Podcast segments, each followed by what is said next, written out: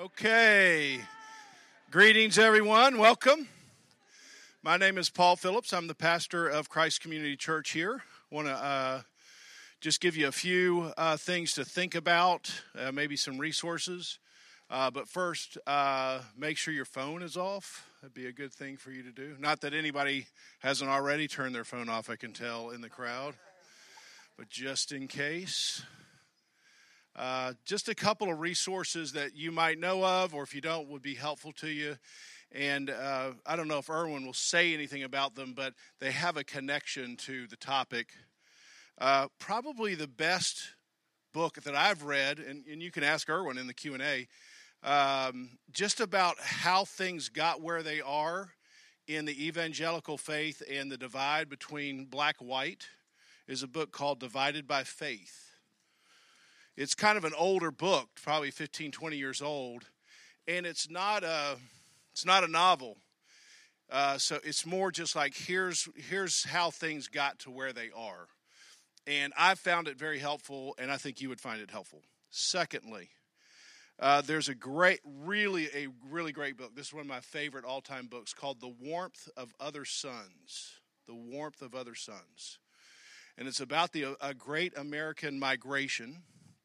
And 6 million people from 1915 to 1970, 6 million African-American people moved out of the South, sort of L.A., Chicago, New York.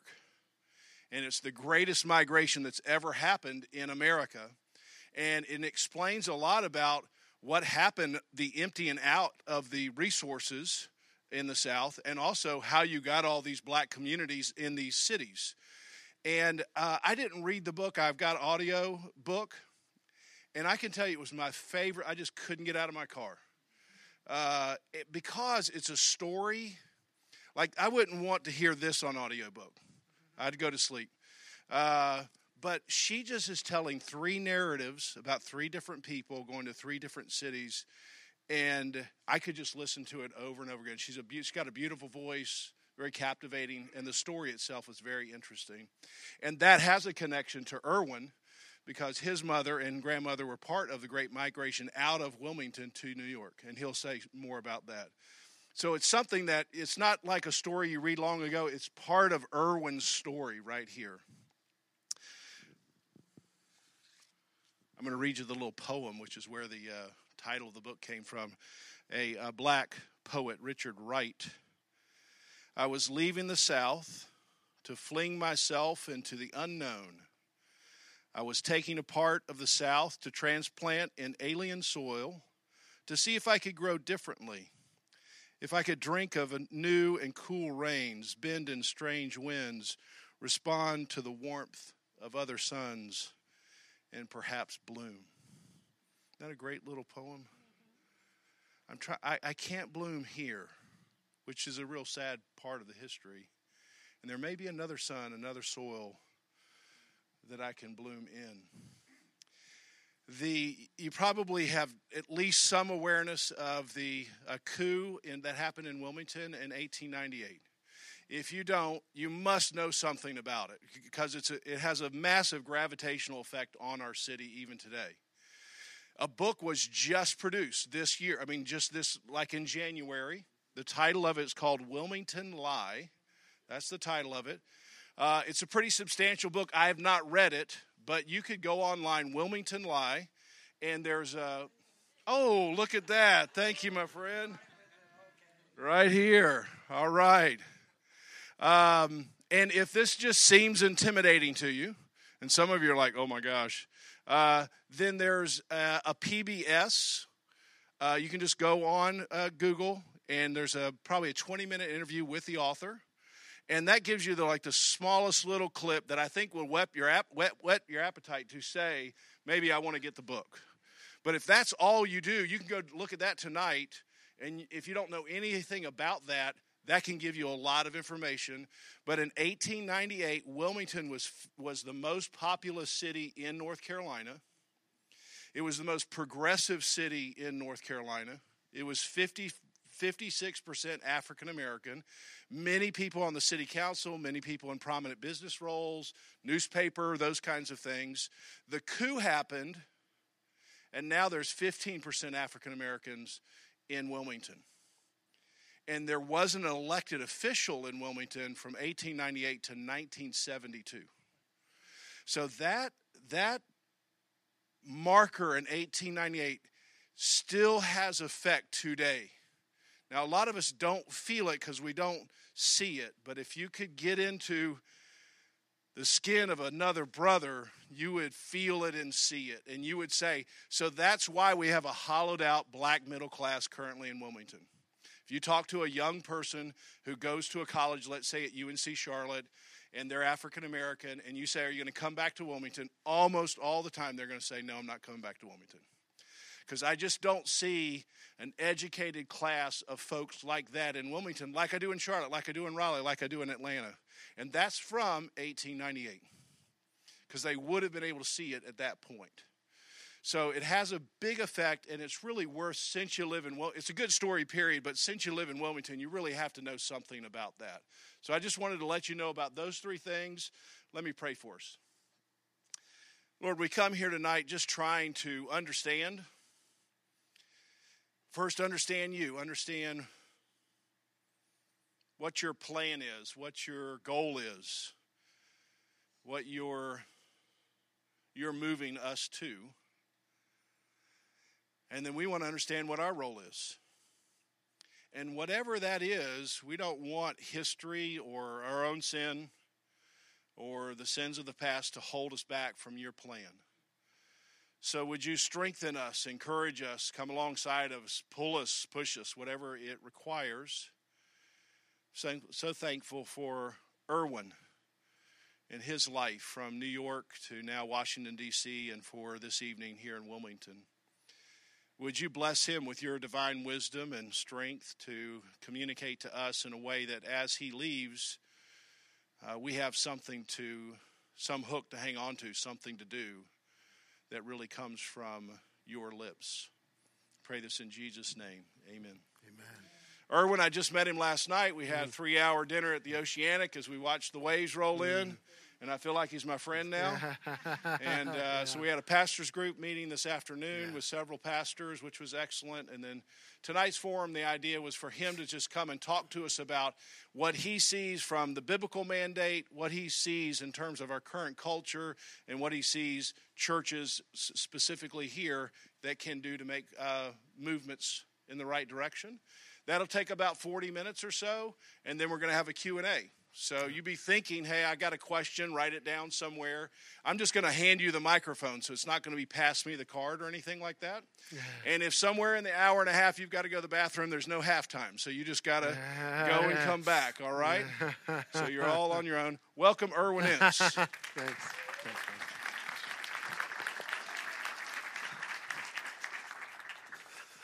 Well, good evening, you all.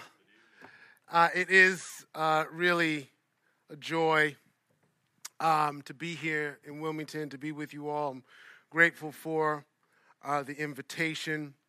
And I'll say up front that I've got far too much material to fit in 40 minutes. So at a certain point, I'm just going to stop and cut it off and move to the Q&A. Because I do get animated about this. Is a passion of mine.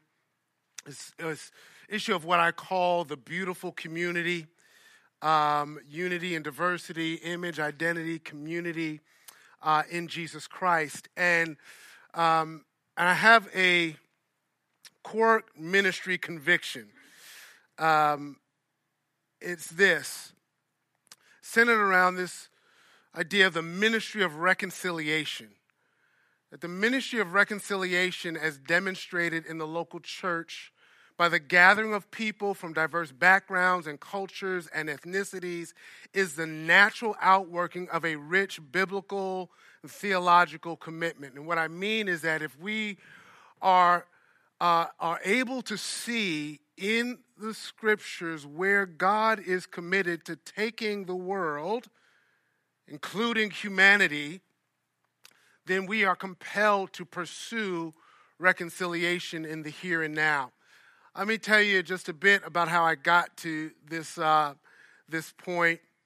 As Pastor Paul said, I was born and raised in Brooklyn, New York. My story is, though, deeply and intimately connected to the Great American Migration. My grandmother was born here in Wilmington in 1916. My mother is one of six.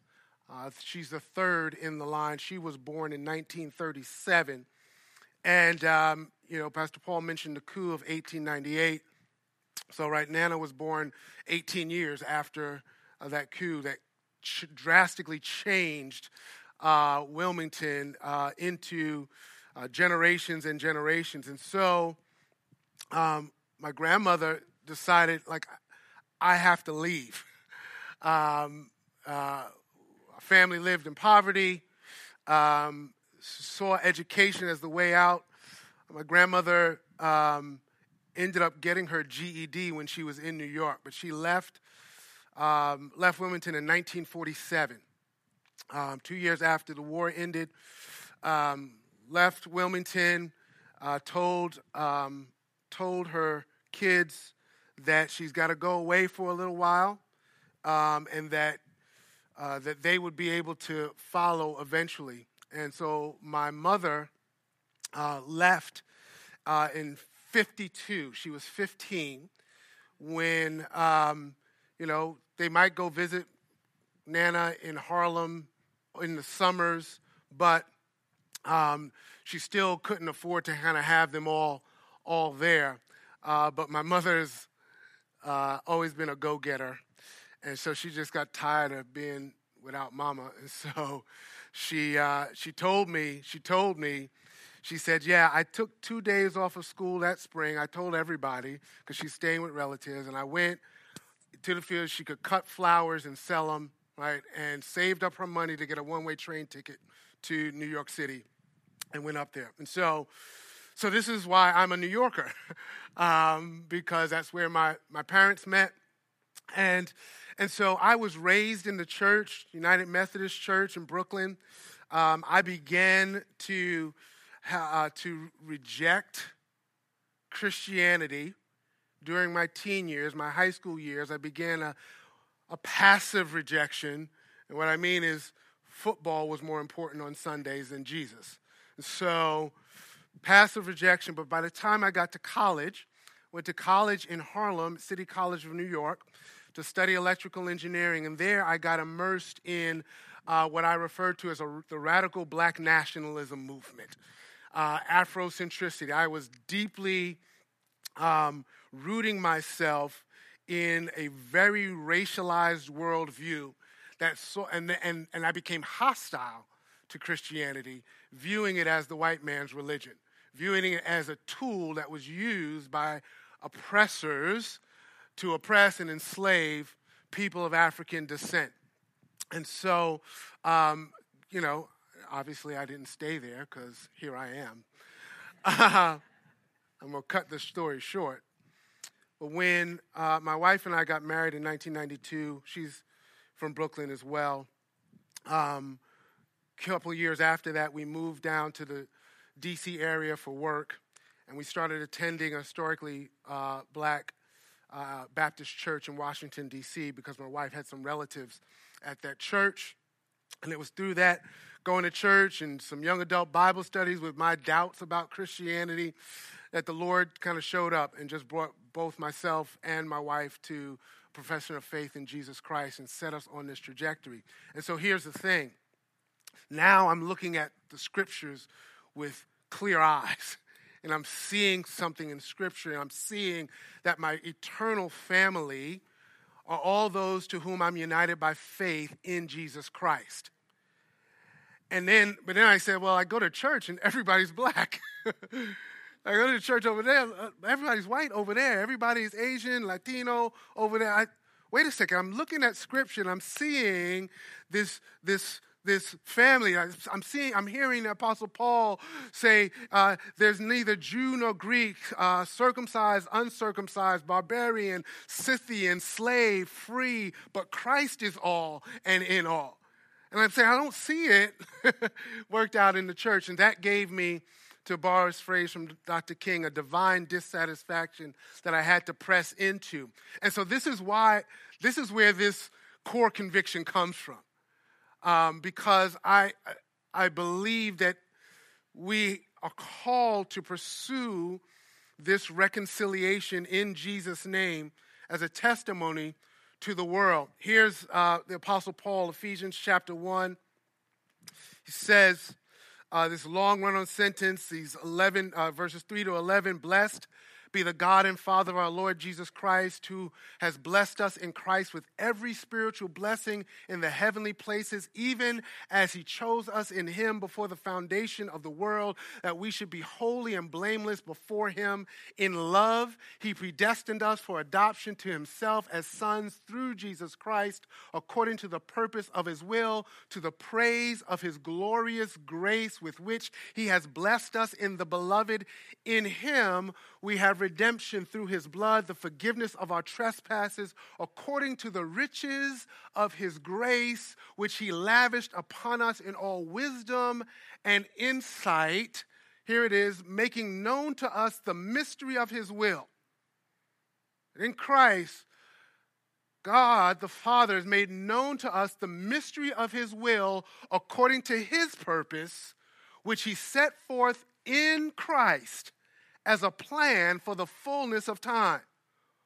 Okay, Paul, what is God's will, the mystery that's been revealed for the fullness of time? The apostle says, to unite all things in Jesus Christ. To sum up everything in Jesus Christ, things in heaven and things on earth. Now, right? Now, what does Paul then end up doing then, right? All right, he starts talking about salvation in chapter 2. By grace you've been saved. This is not of yourselves. It's a gift of God so that no one may boast. And then he goes on to say, here it is. Look, you know,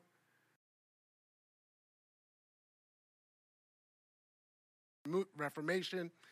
And by the end, he had a dual meaning. He meant the goal. The goal of Protestantism, he argued, was the end of Protestantism, saying that the reformers weren't trying to start another branch of the church. They were just trying to call the church back to faithfulness to the word of God. And so he said this in an interview. He says, the church is a sign of a cosmic unity that all things are summed up in Christ. And the church is to be the visible communion of human beings that anticipates that ultimate union of all things in Christ. It's a living sign. A community where that unity is already experienced in some degree. And he says this is, in some respects, the whole point of redemptive history, the history of redemption from Genesis, from the fall to Revelation to glory. The whole point is that God is going to knit back the human race in his Son. And he says when the church fails to be that proleptic reality, I had to look that word up because I didn't know what. What he's saying is that word is an image. It's like a forward-facing mirror. What he's saying is you should look at the church and get a picture of where God is taking the world. He says when the church fails to be that reality of his, he says the eschatological, the end-time union of all things in Christ, we are very deeply failing in the calling that we've been given. And so this is a driver for me. And so I want to talk about a couple more things. I'm going to say three things. One, I'll talk about the God that we image. I've been captivated by this notion in recent years, just the beauty of God, that God is beautiful. I don't have time to kind of flesh all of that out, but this is the, right, the foundational confession for the people of Israel, Deuteronomy chapter 6, verses 4 to 5, where the Lord has Moses tell the people of Israel, hear, O Israel, or even obey, O Israel, the Lord our God, the Lord is one. You shall love the Lord your God with all your heart, with all your soul, and with all your might.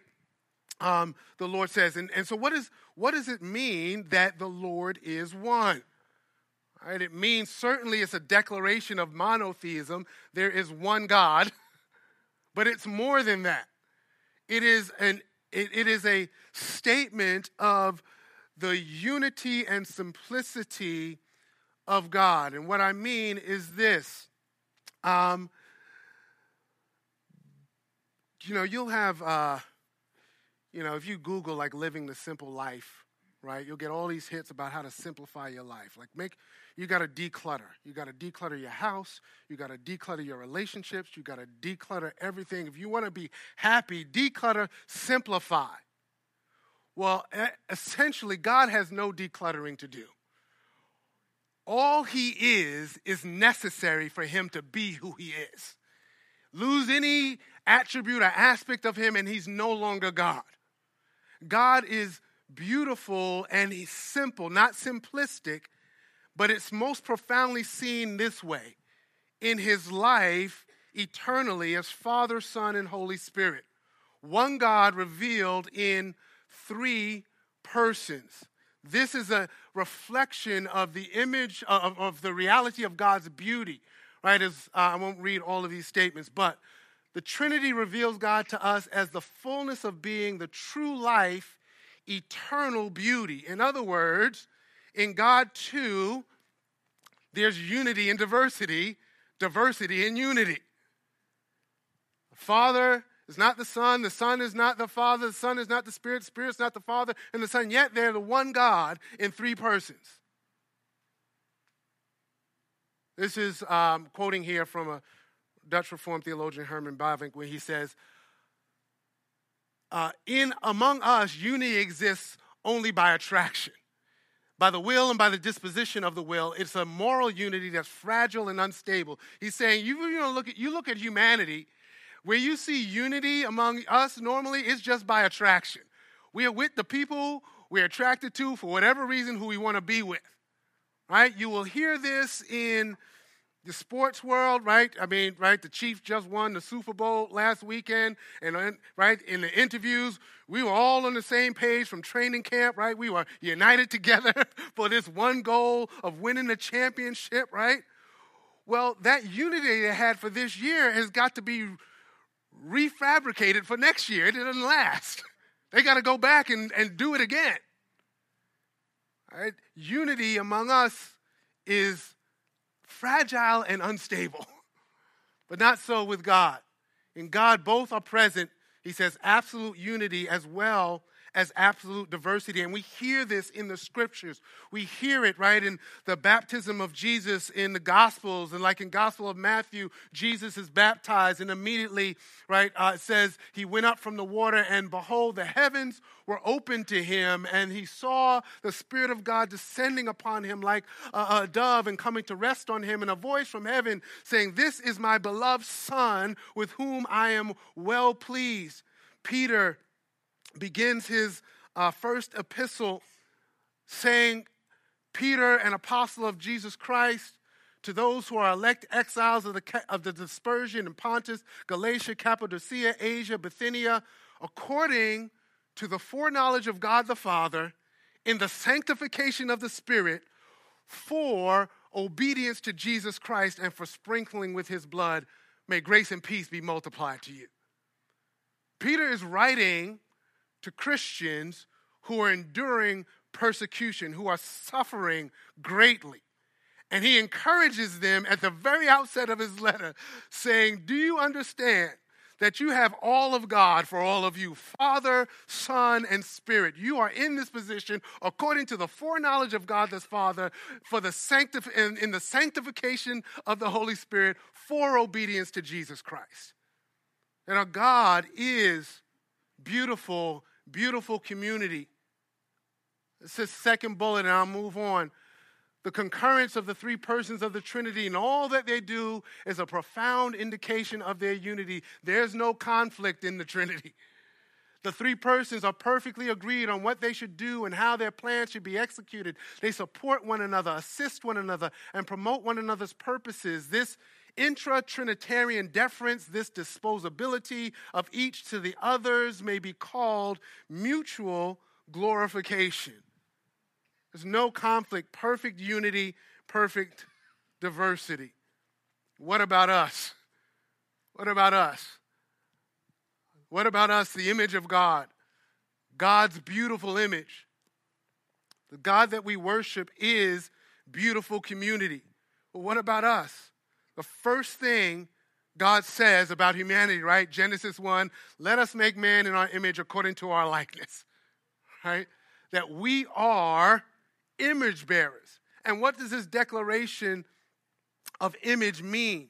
It means at least two things. One, each individual person has immeasurable dignity, value, and worth because of God's declaration. We're each image bearers. No matter what race, ethnicity, no matter what abilities, there is an inherent dignity in being an image bearer. Humanity has a unique place in God's created world. We are creatures of immeasurable dignity. Richard Pratt, a professor and author, he wrote this in his book, Designed for Dignity. He said at one point in his book, he says, I want you to go up to the next person you go up to, I want you to reach out your hand and shake his or her hand and greet them with these words, hello, your majesty.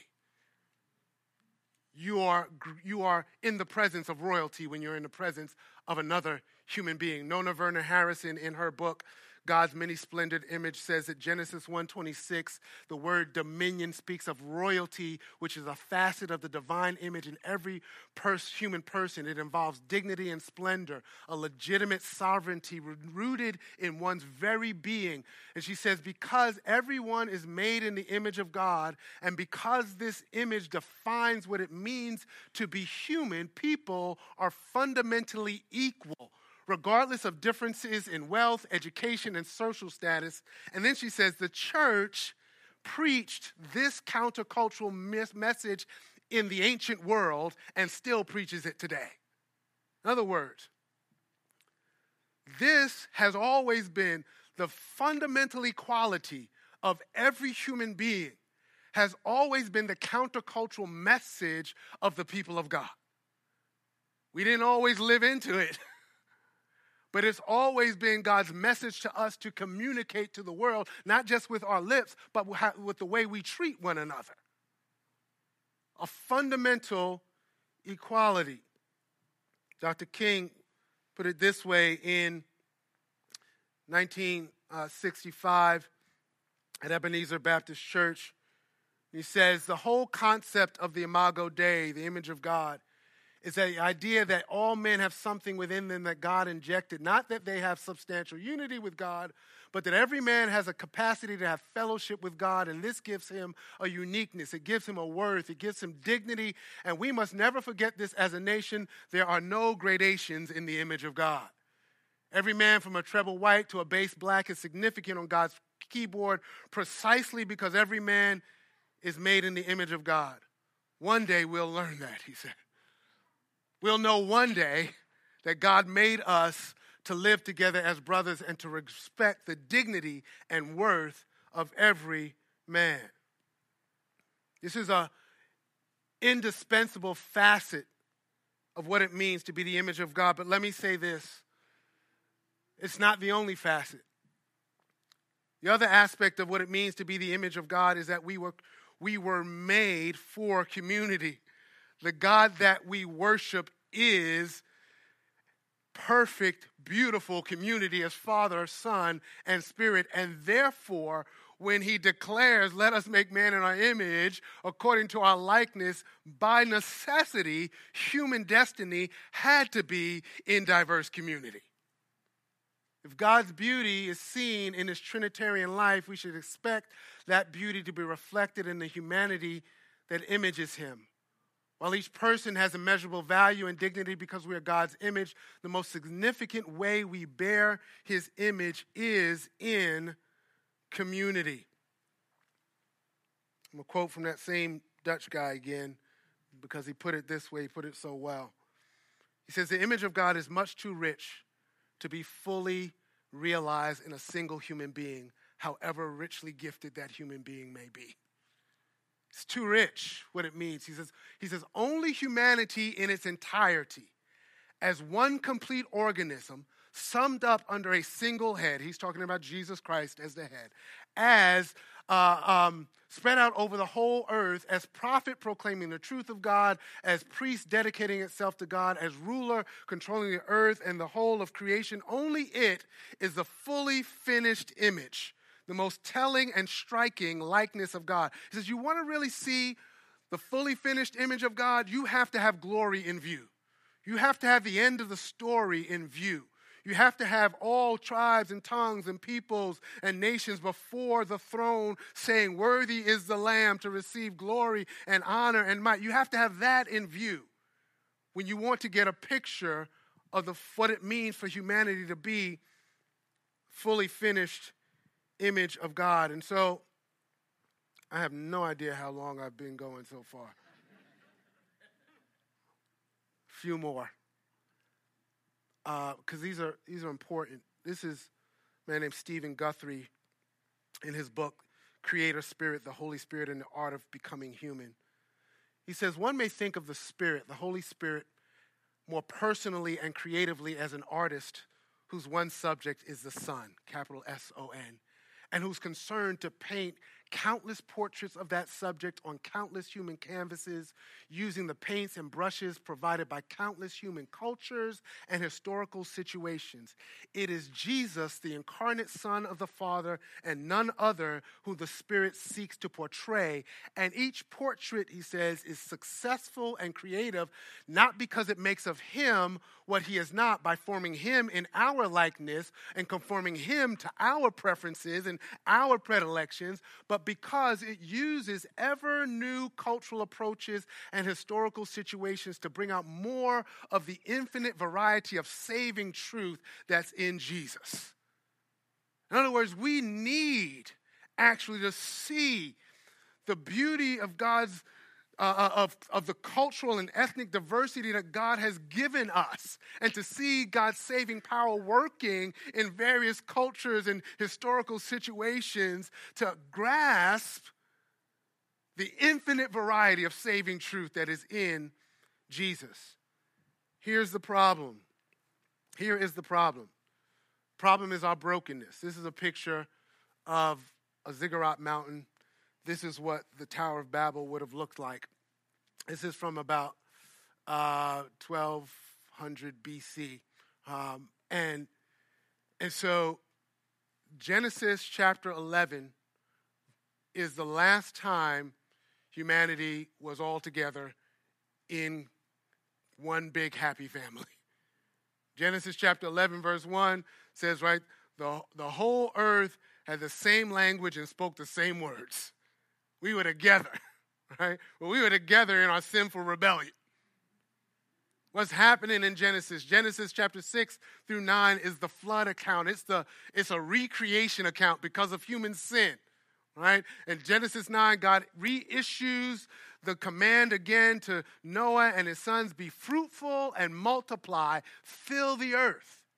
Genesis chapter 10, you have the table of nations, the sons, the children of Noah and their generations, and where they are over all the earth. And so it seems like humanity was obedient to God's command. But then Genesis 11 takes a look back to see, how did Genesis chapter 10 happen? How did all these nations go over the face of all the earth? Humanity, God says, be fruitful and multiply. Genesis 11 says the whole earth had one language, spoke the same words, and it says, and they migrated to the east, and they found a plain in the land of Shinar, and they settled there. And they said, come, let us build ourselves a city and a tower with its heights reaching to the heavens, they said, lest we be dispersed from here over the face of all the earth. God said, be fruitful and multiply, fill the earth. Humanity says, no, thank you. We're going to go right here, and we're going to make a name for ourselves. That's what they said. Let us make a name for ourselves, lest we be dispersed from here over the face of all the earth. The last time we were all united as a humanity, we were united in our sinful rebellion against God. And so God, in judgment and mercy, comes down to see the puny tower, puny from his perspective, right? And he says, essentially, the Lord says, if I let this go on, there's no end to what they'll be able to do. There's no end to the depth of their sinful depravity. They will use, if they use all of their genius and technological know-how to build this, right, to try to transgress the heavens, if I let them go unhindered, they will sink to the depths. So the Lord confuses our language, right? And it says in Genesis 11, from there, the Lord dispersed them over the face of all the earth. So it's the Lord who moved us out over the face of all the earth. I call Genesis 11 the creation of ghetto living. From that point on, we get our values from our ghettos. The folk we are around who, and I don't mean, you know, communities living in blight and poverty. I'm talking about these communities where my sense of who I am is completely dependent on what this ghetto is. My racial ghetto, my ethnic ghetto, my academic ghetto, my socioeconomic ghetto, my cultural ghetto. And the deal is, and I call it ghetto living because we now naturally distrust. Oh, you're not like us. We know what it's really like to be people and human. Essentially, it's what we communicate. So if you really want to be the fullness of what you need to just become like us, right? We are divided. Dr. Alyssa Yukiko Whitebrock is a professor at Covenant College down in Lookout Mountain, Georgia.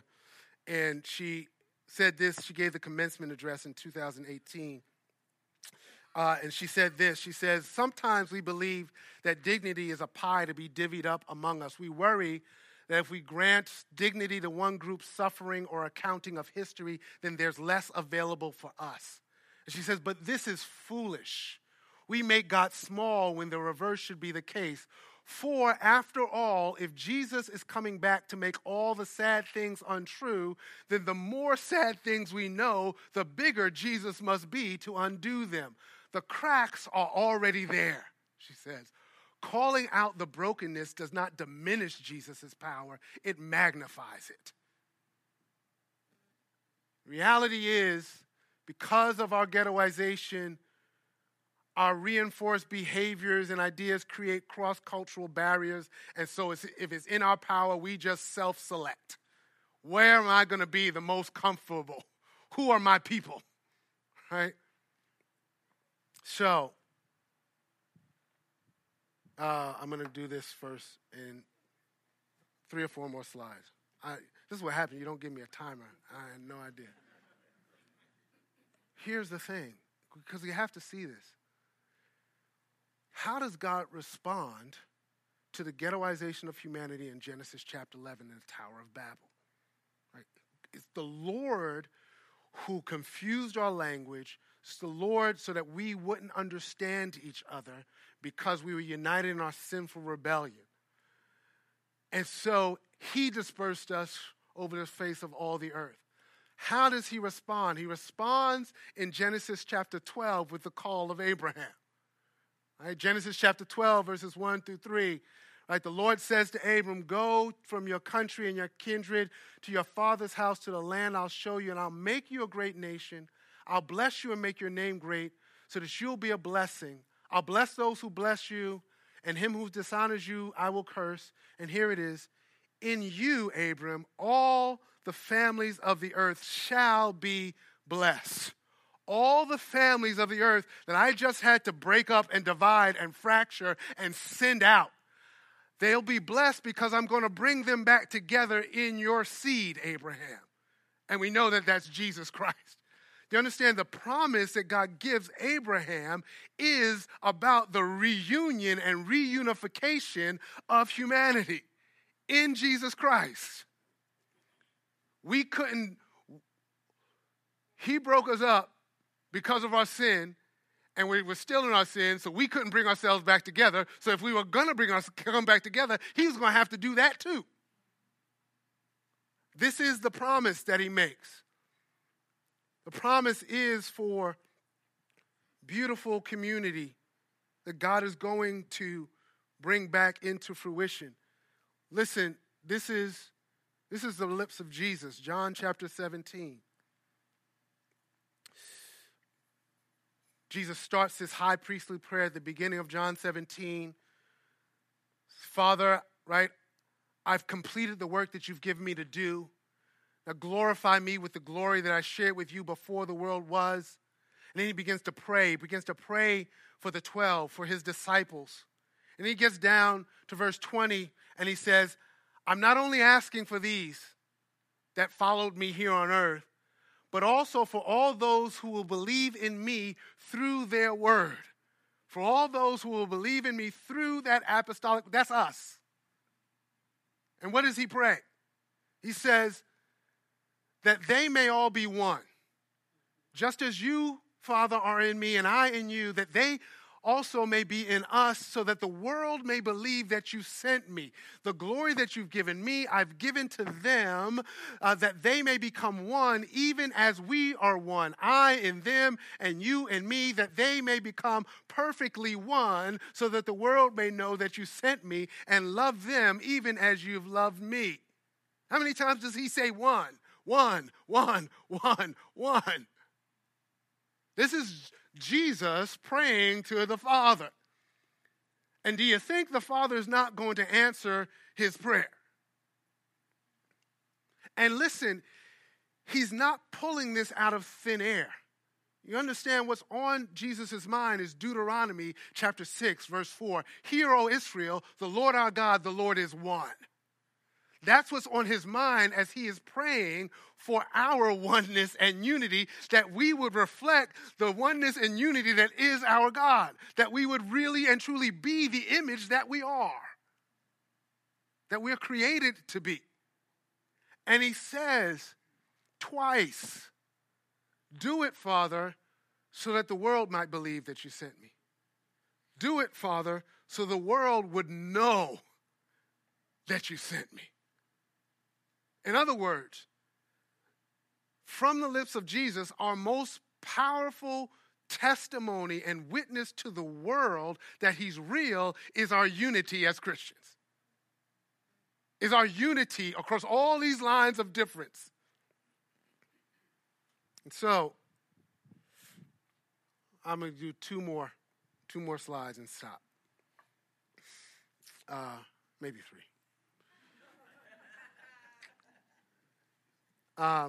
Dr. Christina Edmondson, she's a professor at Calvin College, and she made this statement in an article a few years back talking about our problem. This is still the manifestation of our brokenness, of our cultural issues, right, of our divides. She says, instead of hearing the experience of the other and owning the consequences of our own cultural narcissism, we fast from different voices and turn to news outlets, places of worship, and friend groups that match and fertilize our biases. This approach ensures our entrenchment and entitlement. So this is what we do. This is the reality of our cultural moment. You think about our political divides. You think about our ethnic and social divides. You think about the impact of social media is not more community and conversation and understanding. It's the enlargement of your echo chamber, the people who agree with you. And so that everybody else is now not simply a disagreeable, but they're now your enemy. That we live in a culture of contempt. We see nothing good or redeemable in the people who don't agree with us. So, what is beauty in action? Last two slides. In their book, Churches, Cultures, and Leadership, Mark Bronson and Juan Martinez make this statement about the church and our need. We say our capacities to understand each other, to share in work, and to hope require an increasing consciousness about our own worldviews and a commitment to listen to and walk under the influence of others. And they mean others who are different than we are. And they're talking about the church. They're talking about Christians now. And I'm just talking about any and everybody. And they say for many in the dominant culture, that means white people in America, He says, in which one element of the life world is entitlement, this can be a stressful experience. In other words, the reality is the norms still for majority culture folks is that you don't have to necessarily come under the influence and instruction of others who are not like you. And then they say, for those in the minority, here's the challenge: trust. They say, especially when the memories are saturated with wounds. This is the great challenge, right? But part of it is engaging this way. This is a chart that a friend of mine and a mentor of mine, Dr. Carl Ellis, put together. Say, what we are needing to pursue, if we're really going to pursue this unity and diversity, cross-cultural love and ministry, is having a comprehensive kingdom righteousness. He says, you have these four pains, and part of the problem is in the various facets of the church, we overemphasize one of the pains. So, for example, personal godliness is essentially personal piety, live right, right? Live right individually. Personal justice is do right to your neighbor, right? As an individual, do right to your neighbor. Be right in terms of your own actions. Do right to your neighbor. And he says, look, here's the deal. This is where the majority culture church has most of its emphasis. Personal godliness, personal justice, the individual does right, the individual does their devotionals, the individual is pious. And here's the thing, right? It's all inclusive. So it's not to say we don't emphasize personal holiness, right? But he says minority churches have had to, by necessity, understand social godliness and social justice, corporate godliness for the community and corporate justice, right? And so the part of the challenge is we tend to be in balance in where we emphasize whether we are part of a dominant culture or a minority or subdominant culture. The challenge is to say, look, this is part of the reason why we need each other.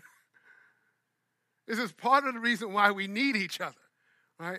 Because circumstances and situations will have us emphasizing certain aspects of this comprehensive kingdom righteousness. And we can be blind to the other aspects of it. And think we've got the sum total ourselves. When it's never that way. So, all right. Okay, I'm gonna stop. Yeah, let's do that. You want to start doing some? I have no idea. How long did I go? No, that was good. All right. So it's 8:30. Is this on? Okay. So while you're thinking of your question, you probably already have it down. Can you just give one very practical barrier that faces the church today? Yep. To say, hey, the pain and all the biblical foundation is good, but here's the way it practically gets faced by Christ Community Church or Grace DC or however you would want to think about that. I'll just pull up the slide. And if you want to just raise your hand if you have a question. So who's got? Hold on before you answer. Who's got a question? Come on. Okay. All right. So I'm going to just get back here. You answer, and then we'll be ready for the next question. I'll start with this first one as a basic thing. I call these are kind of four steps that I encourage. The first one is devoting to the doctrine. I'll do the first two. Devoting to the doctrine, meaning this theology of unity and diversity as a gospel imperative, as something that we are called to as the people of God. It might look different. It might take different manifestations of it, but nobody gets a pass at pursuing reconciliation, right? So, devoting to the first thing is Are we devoted to this as being aligned with the heart of God? Because it's too hard to do if you're not. It's impossible to do in our own strength and effort. You will get weary and tired, even if you devote to it. And then the second thing is this. Probe the preferences. One of the things that churches don't do very often is recognize that we have a certain culture here as our church. Like, we have a certain way of being and doing and living out the Christian faith. It's not necessarily ungodly, but it's just this is how we are here, right? And we never, well, rarely never. My wife tells me, never say never, okay. You rarely, that's what happens, you're married 28 years, right? Your voice is always in your head. You know, we rarely ask, okay, why do we do the things we do the way that we do them?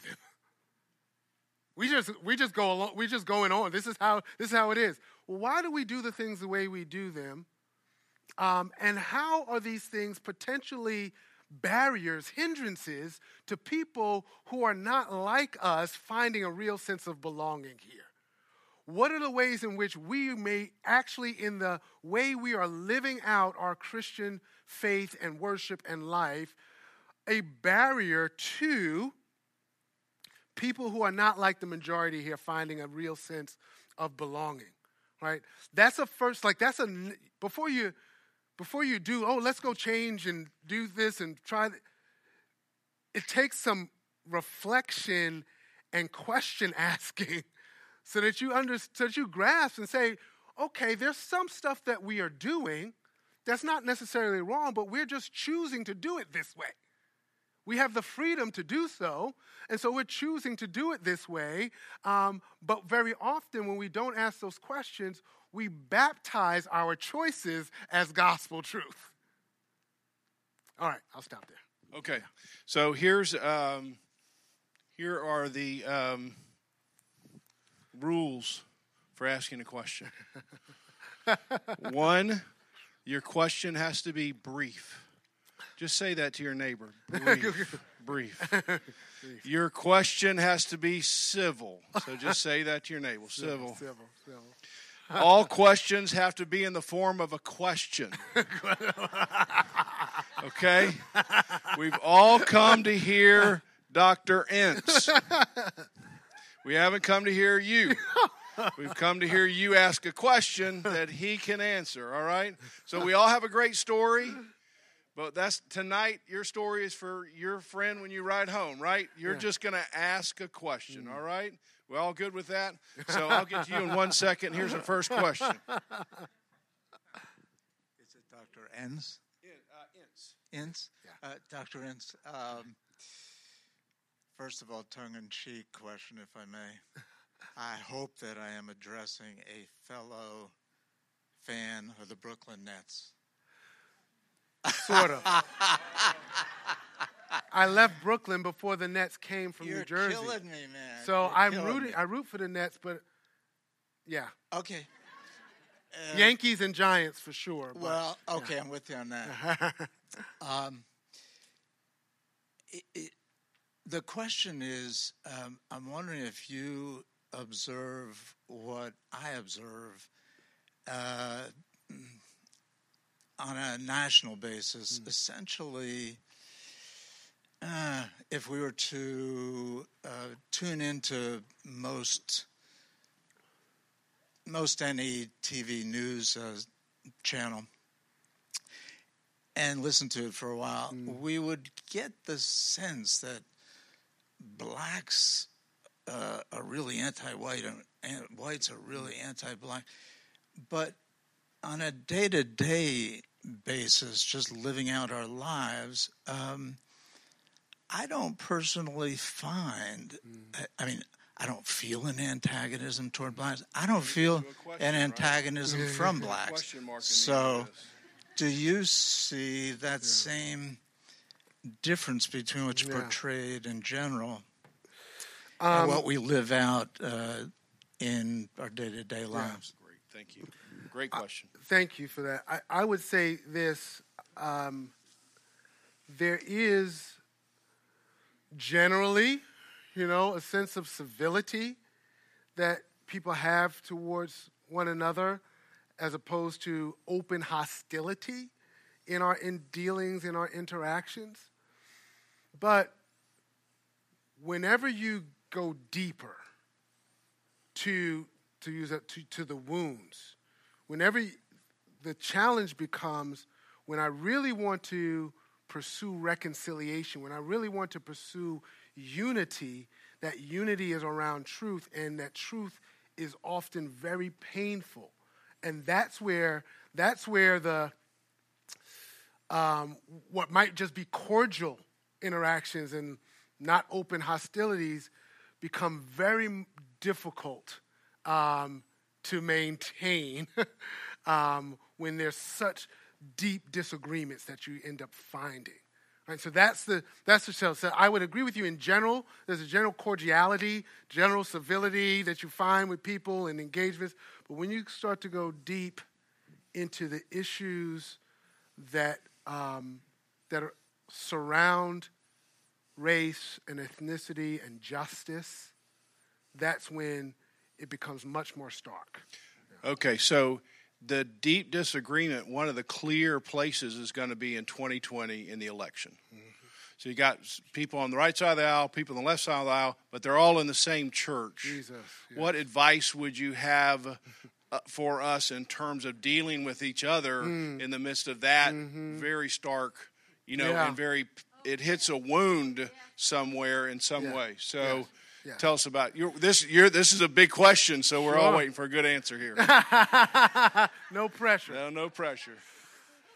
So the church that I serve in D.C., so Grace DC is our church. We have 3 congregations in 3 neighborhoods in the city.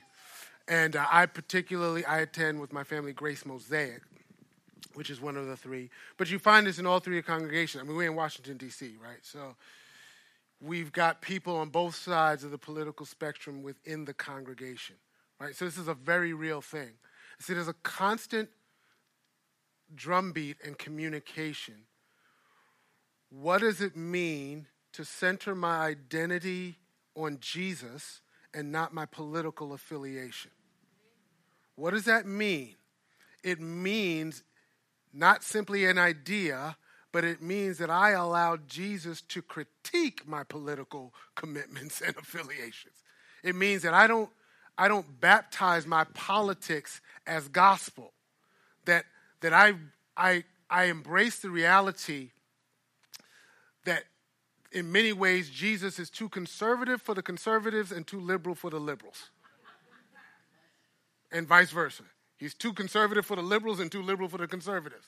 He's Jesus, right? And so this is it manifests itself in our congregation as we do life together and engage these topics with honesty. So, for example, this is just a practical thing that we do. We'll do these process and pray gatherings once a month. Sunday evening, we'll come back for a process and pray over a topic that we think is resonating within the congregation or the culture, right? And so one of the elders will kind of lead that, and we'll ask 2 people to kind of share, and then we will have conversation around that topic. We'll eat together, and we will pray together. And we've done the cross-racial adoption thing. We've done abortion. We've done politics. We've done interracial marriage, right? So the point is finding ways to engage this head on, without this fear, because our trust, right, is that Jesus, because we have the Spirit of Christ, we can actually do this and not separate, We can do it and stay together, right? So there you go. Great. Thank you. Thank you, Dr. Ince, for your words. My question is this. What do you think are the main cultural issues that divide the white and the black church in America? Whew. The main. So let's just say, right, the reason that there is a black church is because the white church wasn't faithful to the gospel. The reason we have a black church in America is because God was going to have a witness. Slavery, racism, injustice, oppression was not going to stop God from grabbing people from every tribe and tongue, right? And so one of the realities and the challenges is, and I think this is at a 30,000-foot level, is grasping the fact that the black church in America is maybe the oldest black-controlled institution in the country, able to be a place where that dignity and that worth was affirmed, because it wasn't getting affirmed anyplace else, right? That as an institution, even though it's just as diverse theologically, right, socially, there's all kinds of diversity denominationally. With so even the black church is not a monolith, but just as an institution, that place where black dignity, black beauty, right, black is beautiful, was affirmed. Because the culture didn't say black was ugly. It said essentially black is useful, useful for labor, useful for productivity, right? And a dignity outside of that, just being a human being. So now I think, politics aside, all of these other issues, part of the challenge is, well, this happens when I talk to black pastors who pastor historic black churches. For example, in cities like D.C., gentrification, neighborhoods changing. There's a sense of concern, like, are we going to lose this institution? Like, it has been a lifeblood for a whole people.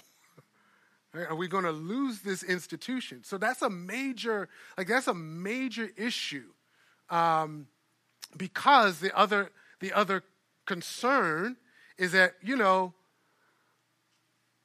I'm just going to say it because this is how it's said to me. You know, when white folk come in, they're used to having their way and taking over and having control, right? And so there's a fear that, like, no, this has been the lifeblood for an oppressed people. I think there's a way forward, but I think that is a major sticking point when I talk to, particularly, pastors of black churches. Great point. Whoa! Now the hands are going up. Okay, good. How are we to view personal justice and social justice? How should we consider that? Yeah. Of course, we're going to do it from a biblical perspective. Yeah. Mm-hmm. Yeah, thank you for that question. So personal justice is essentially saying, I'm committed to doing right, right? I'm going to treat everybody right as a spiritual right. My decision-making and how I treat my neighbor, I'm going to do right, right? The social justice aspect of it grasps where the church says, look, it's looking at systems and structures that foster and promote injustice. It's also about loving our neighbors, because it's also about saying, who's on the receiving end of the systemic injustices, right? And they are not being given opportunity to experience life and flourishing in the full as they ought. So how do we speak God's truth into these social issues that have an impact on the lives of groups of people? So that's more than just, okay, let me preach a good gospel to this individual so they do right on their job. They say, no, I got to have eyes to see, because sinners run governments and corporations and stuff, you'll get systemic issues out of that. And so eyes to see that and say, what would the Lord have us do to speak into that, to engage it well, right? And so anyway, okay, I'll stop there. Just in any social justice topic, and it could be housing, or it could be some sort of financial thing, or it could be education. Is it the role of the church as an institution to involve itself, or is it the role of just individuals to say, I'm in the education department, or I'm in this business, and it's not Paul Phillips's role as the pastor at Christ Community Church, it's Paul Phillips' role as a citizen just to do that. Does that make sense? Institutional effort or individual effort? And that's the conversation. I think I would say it's a both and, in the sense that,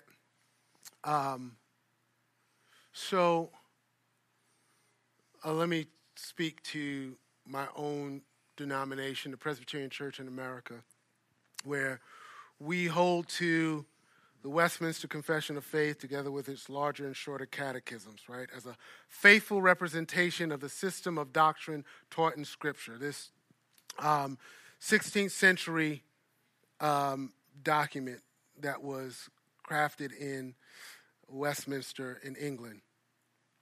And the larger catechism says, as a part of it, these, 180-some questions or 190-some questions.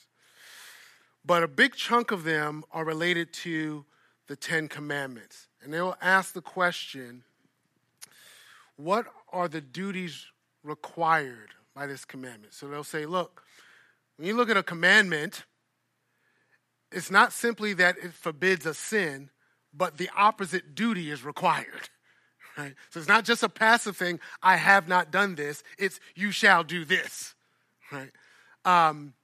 And so it'll ask these kinds of questions. So the Ten Commandments, right? The first four commandments have to do with our duty toward God. Commandments 5 through 10 have to do with our duty toward neighbor. So essentially the Ten Commandments, love the Lord your God with everything, love your neighbor as yourself. 1 through 4, love God. 5 through 10, love neighbor. And the confession or the catechism will say, this is the summary of the whole moral law, which means this is God's moral law, not just for his people, not just for Christians, but for everybody. This is the moral law of God. And then it will explicate in commandments 5 through 10, what are the duties required? What are the sins forbidden? Right? And my point here is, if you read it, I'm not going to put it up, but all of those duties required, the overwhelming majority of those duties required in commandments 5 through 10 are social in nature. They are public in nature, engaging not just within the church. And so I always kind of ask this question, okay, so if it's the moral law of God, and it's for everybody, including those in legitimate governing authority in the civic arena, who's going to tell them they're violating God's law? How are they going to know? Who's going to call them to account when they're not practicing their position or whatever they're exercising their authority in line with God's law? That's actually our responsibility as a church to call it out. Now, it doesn't necessarily mean that as a pastor, I got to go marching in the streets. Doesn't mean I can't, but it doesn't necessarily mean that. But if I grasp this reality that God's law, his moral law, is for all of humanity, and as his people, as the church, we get it because we have his Spirit. We have a responsibility, I would say, to be a prophetic voice in the society, in the culture, calling out unrighteousness and injustice. So, great. Thank you. Yeah. Hi. I have a question. What type of encouragement or exhortation would you give towards somebody who allows their ethnic Gnosticism to become some type of barrier towards pursuing deeper connections within the body, or maybe even just attempting to get to know other people because they don't think they're going to connect or understand life that how they do? Yeah. So you're asking what would I recommend if someone's is experiencing their ethnic identity as a barrier to real connection? That's a great question. It's an important one. One of the things that that I realize and have to commit to is that this kind of conviction has to come from the Lord. It's arrogant.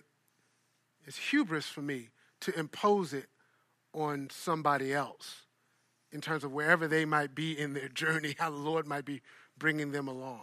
But if there is this sense of desire to say, you know what, I do want to cross these lines and these barriers, but I'm hesitant for whatever reason. I'm hesitant for trust reasons, because of wounds, whatever the case may be. I'd say two things. One, gotta be in prayer, and two, you gotta be in some type in community where you have affirmation. So, meaning, very often I will, I'm in the PCA, right? I said this to the pastors and ministers at lunch today. Like the PCA has 4,900 pastors in the denomination. About 52 are black. So I'm one of about 52 out of 4,900, about 1%. Right? So, I'm here because God put me here, not because it's easy.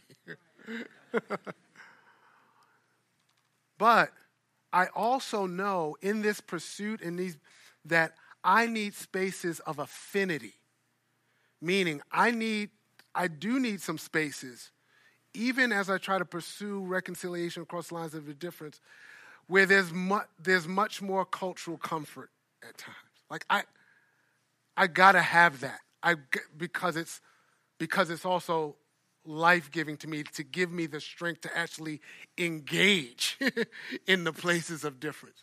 It's much more challenging if I want to pursue it, but I don't have any real spaces where I'm being affirmed culturally and ethnically. And I don't know the particular situation you're referring to, but that is a need that we have. Because we do have that need to be affirmed in our ethnic identity, right? So, I don't know if that's another question. Yeah.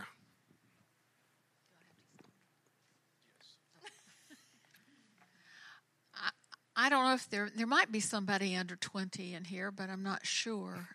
But I spend most of my life so far in these many, many years working with adolescents and teenagers.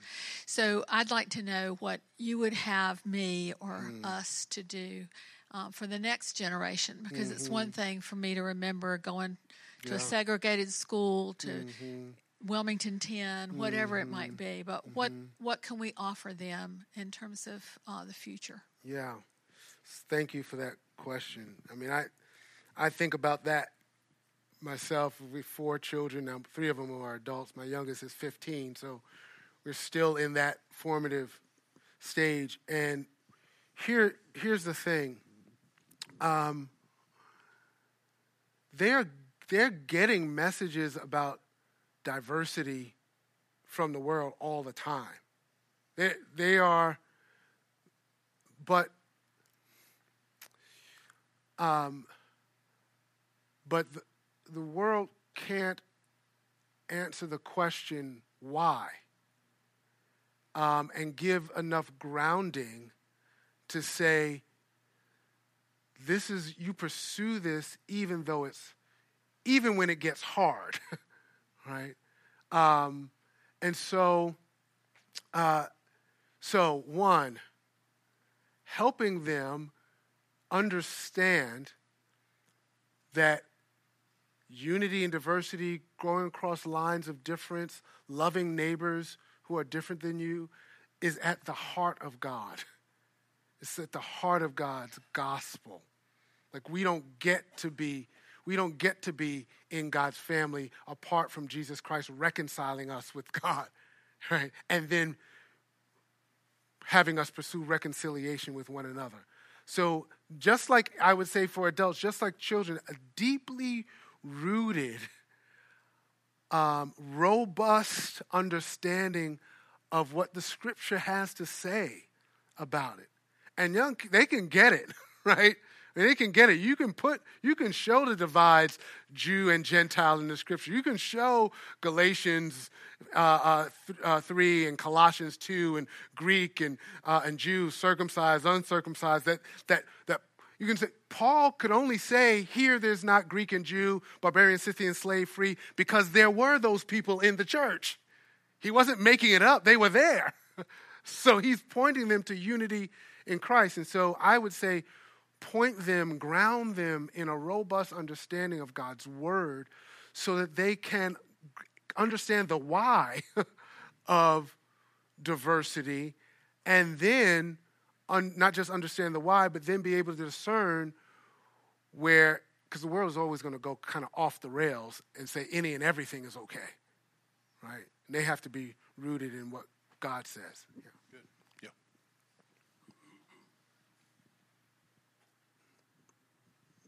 Thank you for taking the questions. Yeah, actually, my parents did the same migration that yours did, and my wife and I migrated from Harlem to Wilmington. Okay, so look at that. So that really gets to my question. When we came to Wilmington, one of the things that we wanted to do was to search out a church, and we decided that we were going to see all churches, all denominations. Well, not all denominations, because we wanted it to be one that was of no denomination. And so we went to, quote-unquote, white churches, black churches, and so on and so forth. And the one thing that we found was some of the black churches we went to, we would see white people, but none of the white churches we went to would we see black people. So I wanted to know what your take is on that, and why do you think that is? Yeah. Whew. You're just getting the softball questions right now. You know, I think we don't really grasp how deeply our ghettos shape and form us, like in terms of how I'm shaped and formed to understand not just myself, but my community, who I am, who are my people. And so, like I said in that book, like, if it's in our power, we self-select. And so two things I'll say. One, there's this divide. There has to be a reason. Like, the Spirit of God has to move you to want to change, to see something different. And so you can exist, right, white churches, for the most part, and you can exist fine. They're not going to falter and die and all of a sudden not have the funds, right? So they can exist in the same mono-ethnic way, seemingly indefinitely. And so what would be the impetus to change The impetus to change has to come from the Spirit of God, right? And then two, very often, from another perspective, you could say, okay, well, why don't black people go to the church? Right? It's okay. Why is the church all white? From one perspective, why is the church not trying to engage and pursue people who are different than others? But in another way, why aren't those folk coming? Right? I'm sorry. Yeah. I actually said that backwards. Okay. I meant to say that when I would visit white churches, you'd see some black people. I see black people. When you see black churches, you don't see. I don't see white. Gotcha. Okay. All right. A little bit nervous. Yeah, that's okay.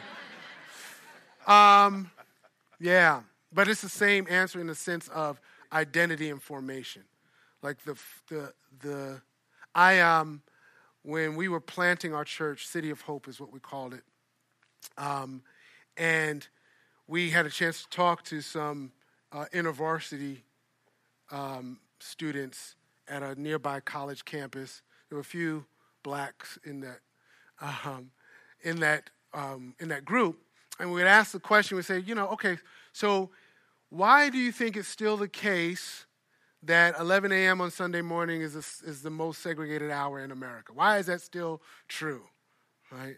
And one of the black students simply said this: because we want to rest. And what he meant was, right, I've got to navigate through white space all week. I've got to put on the coat. I got to do the code switching. I just need a break. We just need a break from that to be comfortable, let the hair down. And so that's a very real factor. And then there's also what I said earlier, the issue of identity that the black church has, and they're connected, there's reason, has been a haven, has been a place of affirmation for African Americans from the beginning. And so it has this, whether or not it's still all of that today, that's the legacy, and it's still right that, and it still has that that sense that history is still very much present in people's minds, right? And so I think that those two things, one, the need for affinity and affirmation and rest from trying to navigate life in a majority white world and context, and this place of affirmation. I think they're just strong. They're just strong factors. And then let me just say this last thing. And that still does not remove the need to be active in pursuing reconciliation. It just might have a different manifestation. So it might not be that the all-black church becomes 50% black, 50% white as you pursue it. But you've got to still, in my opinion, say, Christ has called us to this, to crossing lines of division. What does it look like for us to do that, right? So.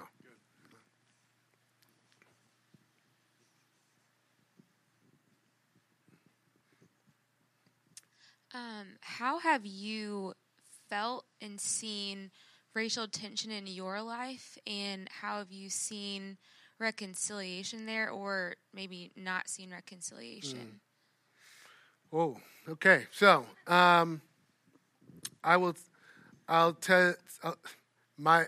tension in my own life since coming to faith in Christ is really maybe twofold. The first was, I would say, a few years back, when you're an uber minority, like 1%, right, there can be frustrations. And I remember there was a point in time where I was just kind of at my wit's end, and I said, I'm just going to be free here. I said to myself, about my own denomination. I said, these white folk ain't never going to get it. Like, what am I doing? Why am I here? You know? And then the next thought was, well, where am I going to go? Right? Like, there was a sense of conviction. So the resolution of it was the Lord convicted me with this thought. Do I really believe that God is sovereign? The Lord was saying to me, it's like I was interpreting it this way. Do I believe he made a mistake putting me where he put me? Did he err? Do I believe that he erred? And that came to me to be a point of conviction. Say, no, God, you do all things well. You don't make mistakes. And so what that means is, therefore, you put me here for a purpose and a reason. And I am, right, I am committed then, right?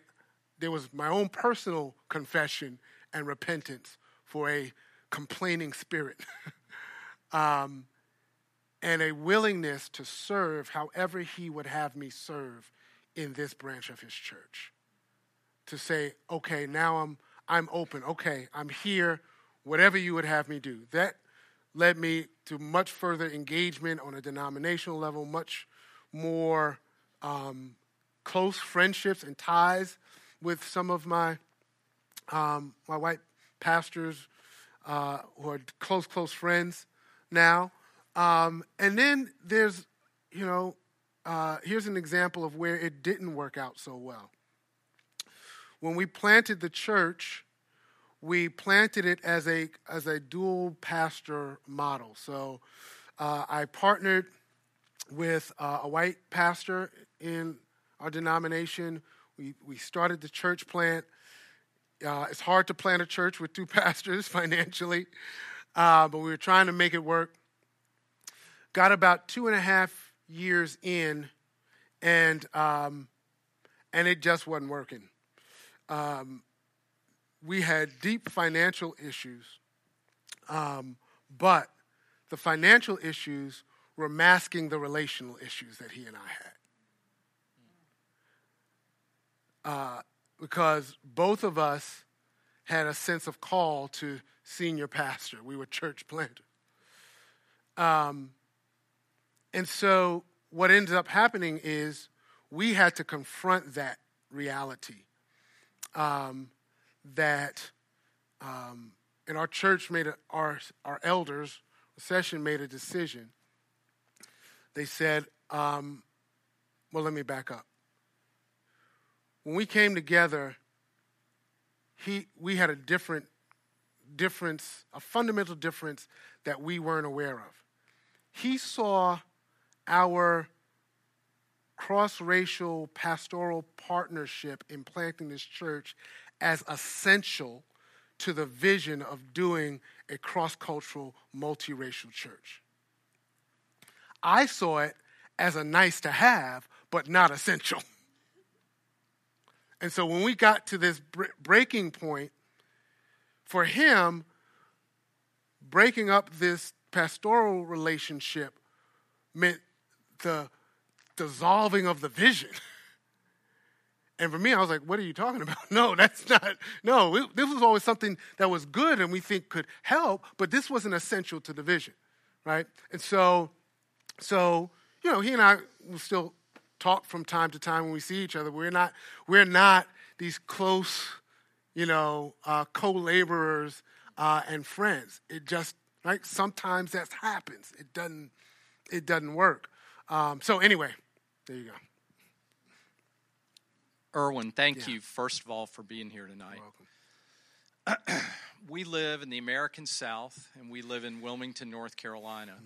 And there are two deep wounds that we've talked about tonight that have happened in both of those places. Mm-hmm. And I think sometimes when I consider reconciliation, I just see those as such big topics. I'm not sure incrementally how to begin to attack them. Could you give us some wisdom on that? Yeah. It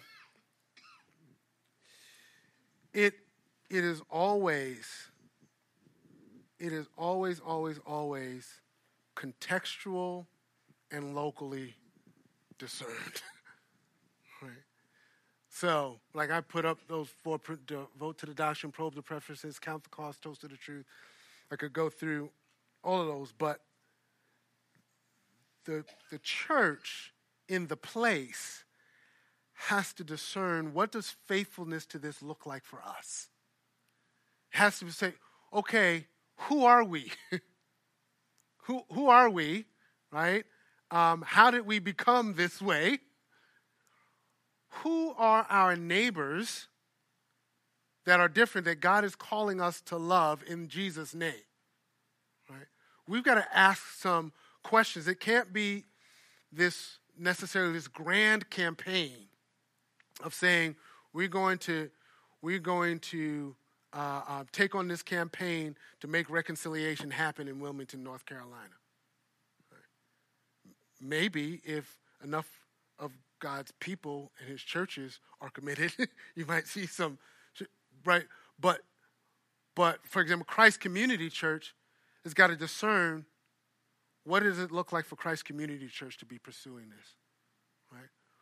What are the barriers that are here among us, right? We got to do introspection and reaching out. It's not enough. So it's not enough to say, oh, let's go do this, that, and the other thing. There has to be a deepening self-awareness of who you are as a congregation, who you are as a church, just like it would be for me as an individual, right? And this is people who do cross-cultural work will tell you, if you want to grow in cross-cultural competency and ability, it's not simply about learning more about somebody else. It's also learning more about yourself, right? So that aspect of the process is a step that's very often neglected. Let me put it this way. Sometimes you're forced into it, because if you try to do work and engage people who are different than you, you'll be forced to say, oh, there's a lot of difference. I wonder what's going on, right? It's better to start there, to say, who are me? Who are we? What's going on? What are our commitments culturally? How do we identify, right, those cultural commitments? How do we form, and then how do we, even in order to do that, how do we form some healthy relationships, right? So I was at lunch with, about 8 or 10 pastors at the lunch, different racial backgrounds, different denominational backgrounds, right? But committed to being in relationship with one another, right? That's not an end point, right? But that's a necessary point, right? And being willing, therefore, to say, okay, if we've got some trust, help me see what I'm not seeing. Like, I know it's going to hurt, but help me see what I'm not seeing, right? We've got to have that willingness to embrace the pain of that. Right? So that's some self-work, not just reaching out to others. Yeah. We're going to go for about 5 minutes so that you can just inform your bladder of that information. Thank you. Yeah. I first have to say that, and I know we're not making statements, but I have to say thank you for this tonight. It's very, very special. It really is. And it goes right into my question.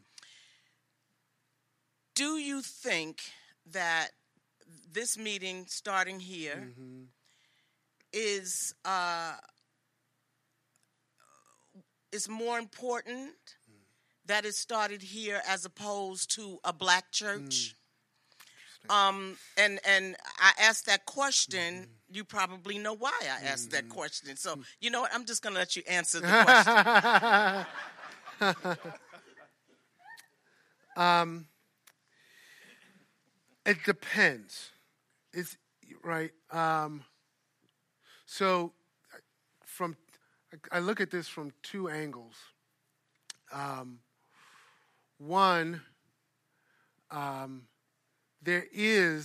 seeing this kind of all over wherever I go. There is a growing desire among majority white churches to start dealing with this issue and start pursuing racial reconciliation.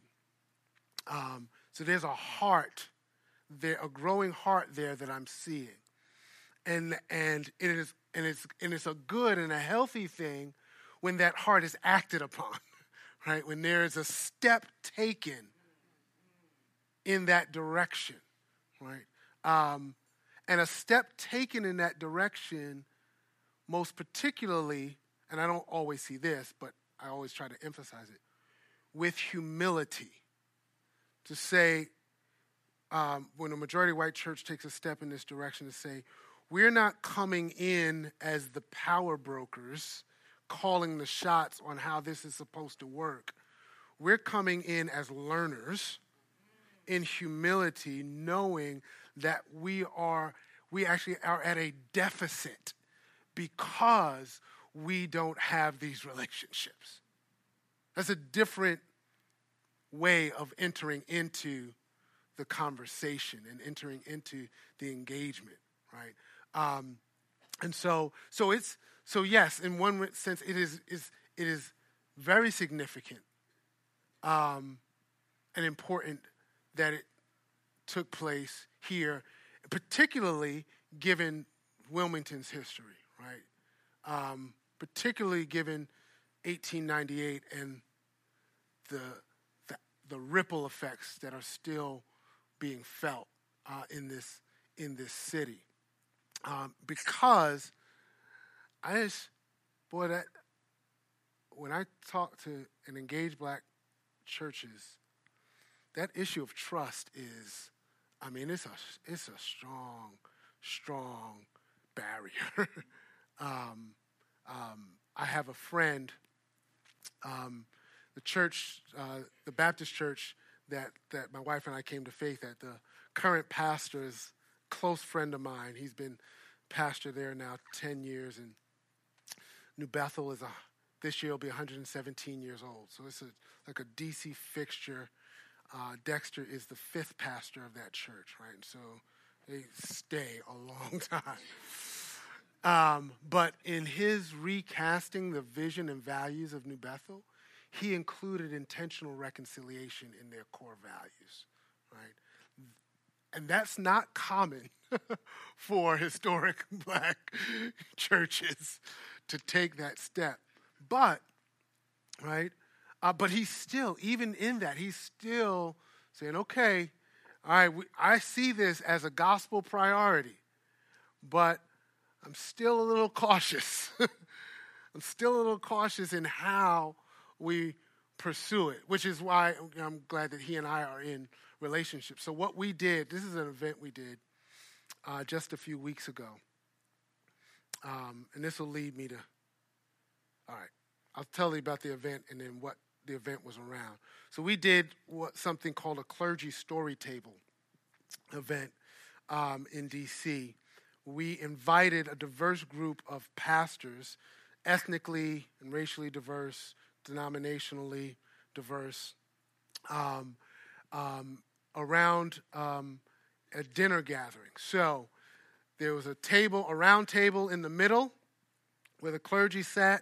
I facilitated the conversation, and we had invited guests in circles around. They were listening in on the conversation. So everybody got to eat, and I facilitate this conversation, and we're talking about race, justice, and the church. So we have white, Black, Latino, male, female, right? And not everybody at the table is fully in on it. But we tried to create a situation where we could bring the issues to the surface in a way that was helpful and hopeful where there was trust and vulnerability, right? So that now people can say, okay, where do we go from here? What do we do with this? So I bring that up because my friend Dexter was one of the pastors, right? But getting to the place to be willing to be in that kind of a conversation is a journey. So I put it this way. In my experience, the trajectory to the table for white churches, pastors, ministers, and black is different, right? It's a longer trajectory, I found, to get black churches to the table for this conversation because of the history. So let me say this, and I know we're about to wrap up. That clergy story table event was a part of our training weekend for the Institute for Cross-Cultural Mission. I haven't talked about it at all, but we have trifolds and postcards out there. This is the work we're committed to, striving to equip churches that have this kind of heart with, as we say, the competence and the confidence to welcome others the way Christ welcomes us. That's especially across lines of difference. And so we do that by forming cohorts. We say, you heard me say earlier that the answers are always contextual, right? They're always, who are we? Where are we? You've got to discern for yourself what faithfulness to this looks like. And this is not a short-term project. It's not a quick solution that we could just do, a 5-week small group Bible study or one sermon series, right? And we've got it. It's about, this is the trajectory of our church from now until Jesus comes back. So we're going to take the slow walk. So we create these cohorts where churches participate by sending 2 to 4 people to be in a cohort, and we've created a 3-year curriculum because we said this has got to be a long commitment to bring you into an experience that helps you kind of discern for yourself what faithfulness looks like. So that clergy story table was part of our cohort training weekend. So we do every 6 months, the cohort will have a training weekend with us in DC, and in the 5 intervening months, the cohort will participate in webinars and other instructional content, and the participants, they develop practicums for their churches that answer the question, what do we do here? Like, we're learning this. Now, how do we take that? What do we do at our church? How do we apply this here?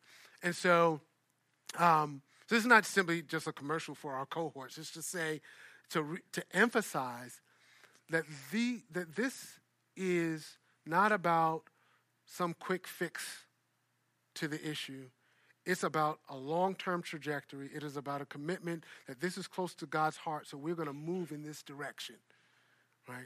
And we're going to trust the Lord to be shaping and forming us along the way, and there's no way to do it without messing up. Okay, one more quick question and a quick answer. All right, quick answer. Now he's putting it on me, quick answer. You sort of answered it already, but it's a two-part question. One, where in D.C. is your church located? And two, how are you dealing with and working on this cross-cultural mission with churches like the Washington Cathedral, the National City Christian Church, New York Avenue Presbyterian Church, and the First Baptist Church? Yeah. So, first part.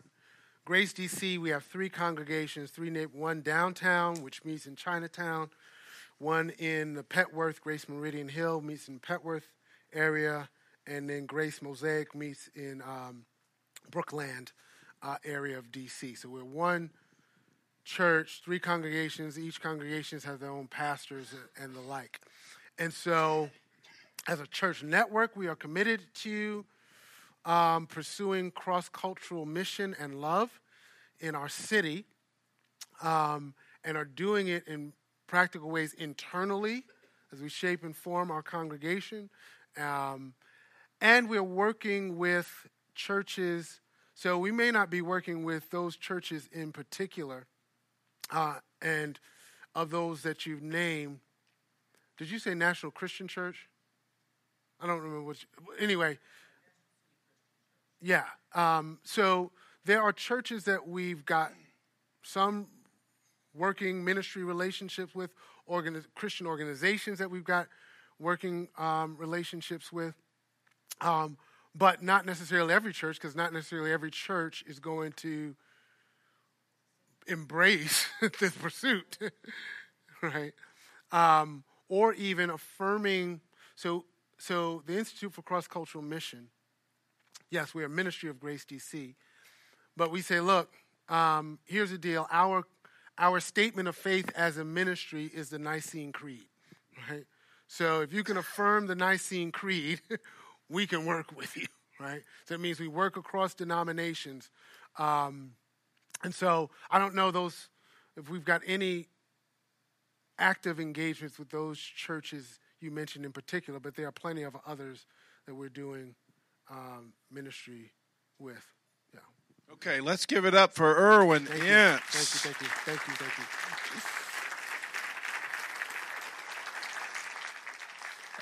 you. He would not tell you this, but in the presbytery, there's assemblies that they get together sort of in a regional way, and then they have a national presbytery. And every year, somebody gets to be the president. They call it the moderator, but it's the CEO of the whole PCA, of the whole 4,900, and the first African American who ever was the moderator was Irwin Ince. All right, so I'm going to ask him to pray for us. He's going to be preaching here tomorrow, so some of you folks, and I'm not looking at anybody particular, I'm just saying, you're welcome to come 8:30 and 11, and he'll stay up here, and he'll be here all night to answer your question. All right, would you pray for us, brother? Yes, I will pray. And let me, one last thing, because I would be remiss if my my publisher would slap me on the wrist if I didn't mention the fact that I have a book coming out this summer titled The Beautiful Community, Unity, Diversity, and the Church at Its Best, so with InterVarsity Press. So I'll send you information on that. You can let folks know about that. Let's go to the Lord in prayer.